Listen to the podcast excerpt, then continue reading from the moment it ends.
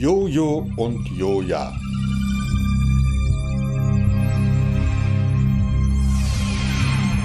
Ein spaciger Hörfilm nach den Brüdern Grimm.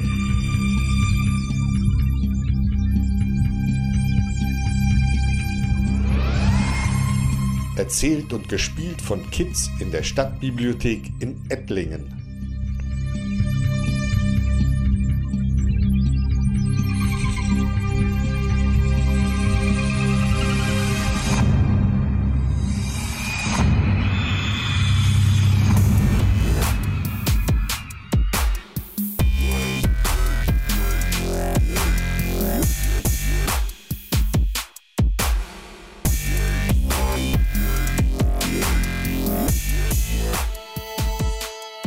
Das hätte niemand für möglich gehalten, dass sich hinter diesem hutzeligen alten Herr Steinmetz ein so bösartiges Monster verbarg.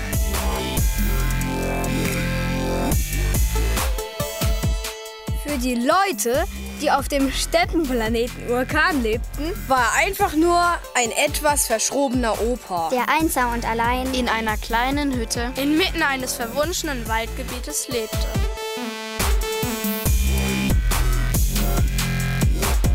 Die Hütte stand neben einem großen alten Highliner, einem Transportraumschiff, das vor Urzeiten auf dem Orkan notgelandet war und seitdem in dem Wald vor sich hin rostete.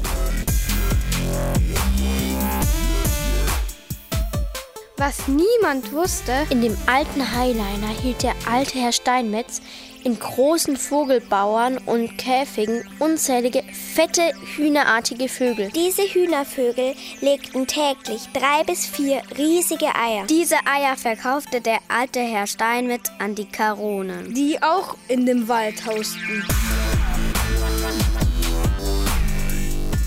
Die Karonen waren ein außerirdisches Volk, das vor vielen Jahren mit einem riesigen Raumschiff auf Urkan gelandet war und sich auf und unter den Bäumen des Waldes eingerichtet hat. Die Eier der fetten Hühnervögel waren die Lieblingsspeise der Karonen. Die konnten gar nicht genug davon bekommen. Und der Herr Steinmetz verdiente sich durch den Verkauf der Eier dumm und dusselig. Den eigentlichen Bewohnern von Urkan waren die Karonen nicht geheuer. Ohne dass es dafür Beweise gab, machten die Urkaner die Karonen dafür verantwortlich, dass man nachts immer häufiger Wölfe, Katzen, Uhus, Eulen und andere nachtaktive Tierarten zu sehen bekam, die es eigentlich auf Urkan nicht gab.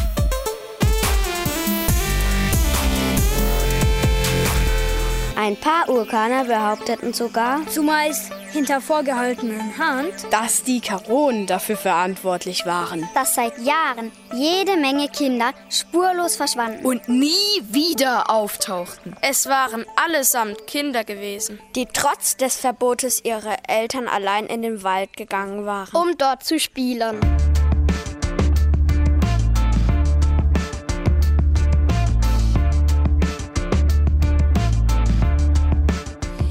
Einem der kleinen Steppendörfer am Rand des Karonenwaldes lebte die Familie Brettschneider. Zu der Familie Brettschneider gehörten ein Vater und eine Mutter und zwei Kinder. Joja und Jojo, so hießen die beiden Kinder, waren Zwillinge. Obwohl die Eltern von Joja und Jojo den beiden streng verboten hatten, den Wald zu betreten, beschlossen sie eines Vormittags in den Wald zu gehen. Die beiden hatten von den anderen Kindern gehört, dass es irgendwo in dem Wald ein notgelandetes Raumschiff geben solle, in dem sich jede Menge geheimnisvolle Apparate und Computer und sogar ein echter Fußpensator mit Solarantrieb befände, mit dem man die Schwerkraft aufheben könne. Außerdem, so erzählten es die Kinder untereinander, sei der Highliner von einer blau schillernden Energiewolke umgeben, die unglaublich lecker nach synthetischer Zuckerwatte und anderen künstlichen Süßigkeiten duften würde.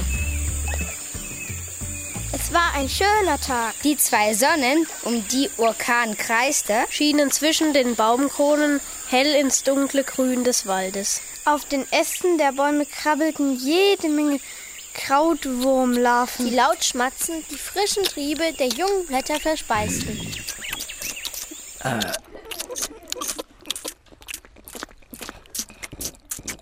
Schon bald sahen die Kinder die bläuliche Energiewolke durch das Unterholz schimmern. Da wurden die beiden mit einem Mal unheimlich traurig. Die Tränen liefen ihnen über die Wangen, ohne dass sie wussten, warum. Was ist das? schluchzte Joja. Keine Ahnung. Antwortete Jojo mit tränenerstickter Stimme. Vielleicht hat, hat das mit dieser komischen blauen Wolke zu tun. Komm, lasst uns lieber wieder zurückgehen, sagte Joja weinend. Sie nahm Jojo an die Hand. Jojo stand bewegungslos da und starrte zu der Energiewolke. Jojo, sagte Joja weinerlich. Was ist mit dir? Komm, lass uns zurückgehen. Ich will hier nicht bleiben. Sie versuchte, ihn vorsichtig zurückzuziehen, aber das gelang ihr nicht. Jojo stand wie angewurzelt und konnte sich nicht mehr bewegen. Da musste Julia noch mehr weinen. Jojo, jetzt sag doch mal was. Warum bewegst du dich nicht mehr? Aber er stand da wie ein Stein. Wie eine Statue. Er konnte nicht mehr weinen, nicht mehr reden, nicht mehr Hand noch Fuß bewegen. Joja setzte sich auf den Waldboden. Schon bald würde die Sonne untergehen. Wie sollte sie ohne Jojo den Rückweg schaffen? Joja versuchte sich zu beruhigen und dachte nach.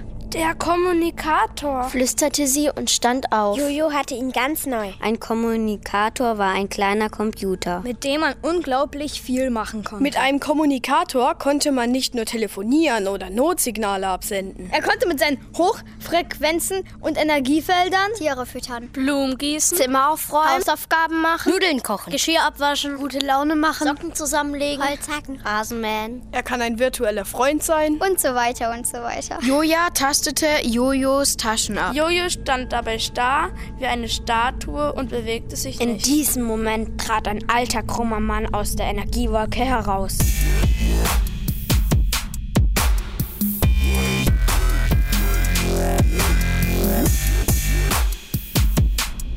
Es war der alte Herr Steinmetz. Seine Haut war gelb. Er hatte große rote Augen, eine krumme Nase, deren Spitze bis fast an das Kinn reichte. In den Händen hielt er einen altmodischen Distanzakkressator. Er richtete eine der schon leicht angerosteten Antennen auf Julia und drehte eine quietschende Kurbel, die sich an der Seite des Aggressators befand. Augenblicklich sprühte ein zuckender Laserblitz aus der Antenne. Schoss hinüber zu Joja. Und legte sich als glitzerndes Energiefeld um Jojas Körper. Joja schrie auf. Dann begann ihr Körper sich zitternd zu verändern. Und schon wenige Sekunden später war sie ein fetter, federloser Hühnervogel, der dämlich hin und her schaute und nicht begriff, was gerade passiert war.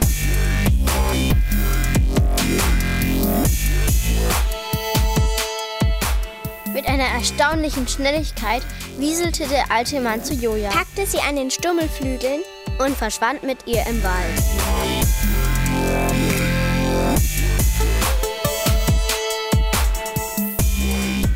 Jojo konnte sich zwar nicht mehr bewegen und auch nichts sagen, aber er hatte alles mitbekommen. Seine Augen hatten alles gesehen, seine Ohren alles gehört. Er war verzweifelt.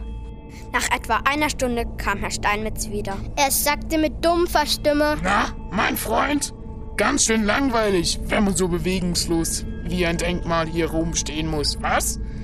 Na, ich will mal nicht so sein. Er zog ein Schickerdrahtprojektil aus einer Tasche seiner schmuddligen alten Hose, brach die Spitze ab und hielt die ausströmenden orangenen Dämpfe Jojo unter die Nase. Nur eine Sekunde später konnte sich Jojo wieder bewegen und widersprechen. Er fiel vor Herrn Steinmetz auf die Knie und flehte ihn an. Bitte, wo ist meine Schwester? Geben Sie mir meine Schwester zurück. Vergiss es, erwiderte Herr Steinmetz. Die wirst du niemals wiedersehen. Mit einem hämischen, keckernden Lachen schlurfte er davon.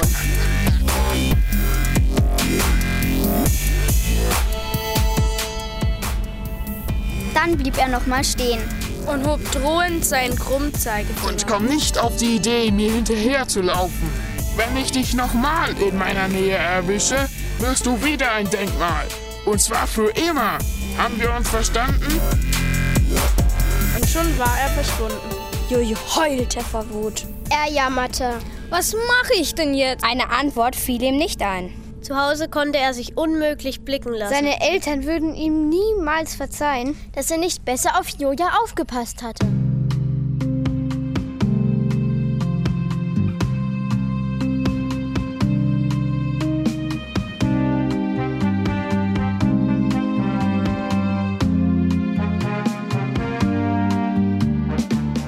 Traurig taperte er durch den Wald. Irgendwann gelangte er in eine der angrenzenden Steppen.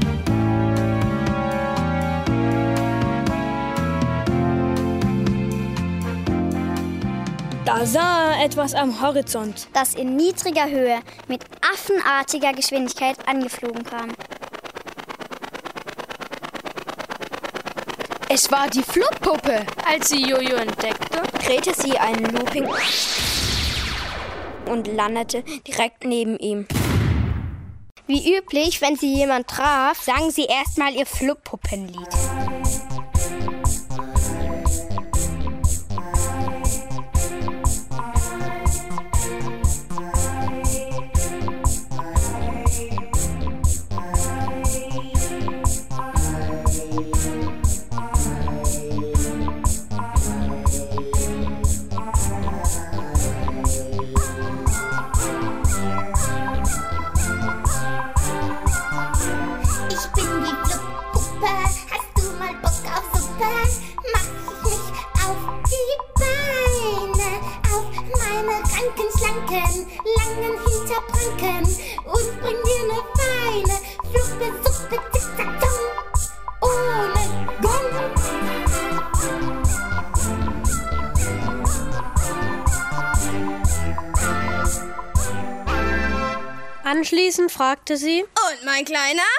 wie sieht's aus? Hast du Bock auf Suppe? Jojo schüttelte den Kopf und erzählte der Fluppuppe, was passiert war. Die Fluppuppe winkte ab. Wenn's mehr nicht ist, du brauchst nur eine Elaka. Elaka? fragte Jojo. Was ist denn das? Die Flugpuppe verdrehte die Augen. Sag bloß, du weißt nicht, was eine Elaka ist. Elaka? Habe ich noch nie gehört, meinte Jojo entschuldigend und hob die Schultern.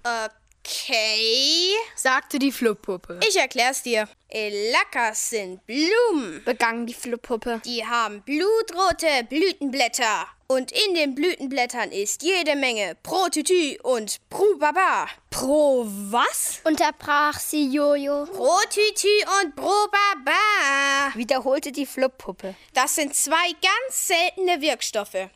Gibt's nur in den Blütenblättern der Elakas. Mit denen kannst du deine Schwester wieder zurückverwandeln. Du musst dir eine Lackerblüte voll auf den Kopf knallen. Dann wird das Protüti und das Prubaba freigesetzt und schon verwandelt sich deine Schwester zack wieder zurück. Und was ist, wenn der alte Mann mich wieder in ein Denkmal verwandelt? fragte Jojo. Ganz einfach, erklärte die Fluppuppe. Du kriegst von mir etwas von meiner Spezialsuppe. Die schluckst du, dann kann dir der alte Knacker nix mehr anhaben. Die Fluppuppe stand auf. Na los, sagte sie. Steig auf meinen Rücken. Was? Wieso das denn? Weil wir eben mal nach Calcanossa fliegen. Calcanossa? Ja, da wachsen jede Menge Elakas. Calcanossa ist eine kleine Oase. Gar nicht weit von hier. Jojo kletterte auf den Rücken der Fluppuppe. Und dann raste sie los.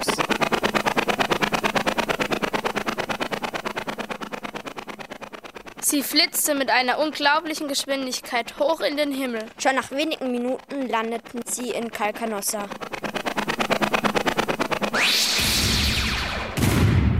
Und tatsächlich, der Boden war überall mit blutrot blühenden Elakas bedeckt. Nachdem sich Jojo ein paar Elakas gepflückt hatte, flogen sie zurück. Dann ging es ans Abschiednehmen. Jojo bekam von der Fluppuppe zwei kleine Dosen mit ihrer Spezialsuppe. Hier! Die Fluppuppe zeigte auf einen kleinen Knopf unten an der Dose. Wenn du da drauf drückst, wird sie warm. Dann schmeckt sie besser.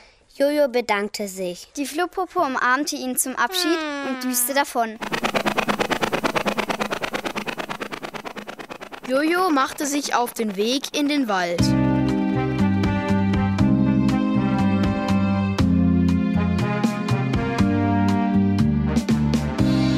Als es anfing, nach Zuckerwatte zu riechen, wusste er, dass der Highliner und die Energiewolke nicht mehr weit sein konnten. Er erwärmte eine Flohpuppensuppe, öffnete die Dose und trank sie in einem Zug leer. Die Suppe schmeckte total lecker. Vorsichtig ging er weiter. Komisch, dachte er. Diesmal muss ich überhaupt nicht weinen. Das liegt bestimmt an der Suppe. Schließlich stand er vor dem riesigen, rostigen Highliner. Er öffnete behutsam die Einstiegsluke und krabbelte hinein.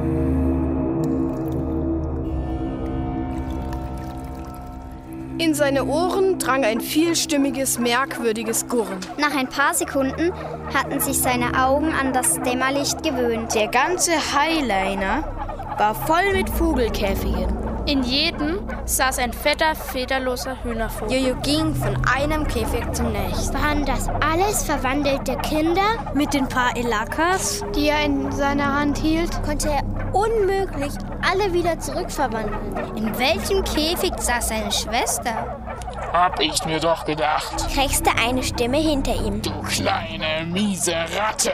Sag nicht, ich hätte dich nicht gewarnt. Es war Herr Steinmetz. In den Händen hielt er seinen altmodischen Distanzaggregator. Die Antenne war auf Jojo gerichtet. Herr Steinmetz kurbelte. Und schon schoss ein Laserstrahl aus der Antenne. Aber dank der Fluppuppensuppe passierte absolut nichts.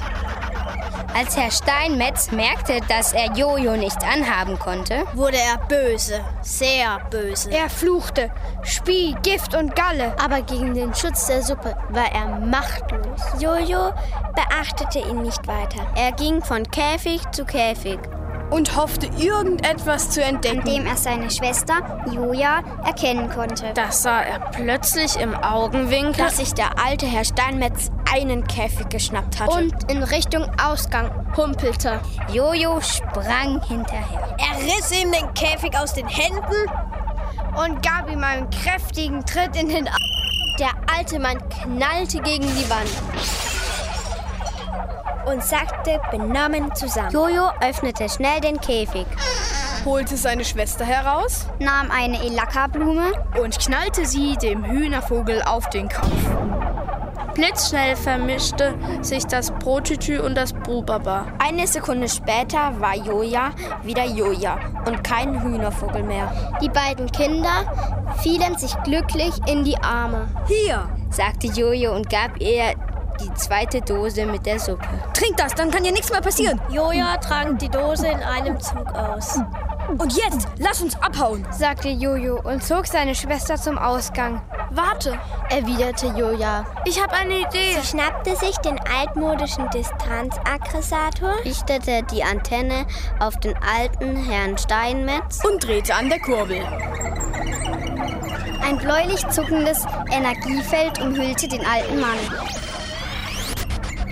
Und dann verwandelte er sich zuckend und zitternd, allerdings nicht in einen fetten, federlosen Hühnervogel, sondern in eine dicke, fette, klitschige Kröte. Mit ekligen, schleimigen Warzen auf ihrer grünen, gummiartigen Haut.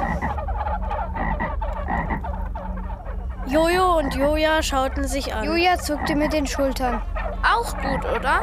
meinte sie cool. Jojo nickte. Sie hüpften aus dem Highliner und rannten so schnell sie konnten nach Hause.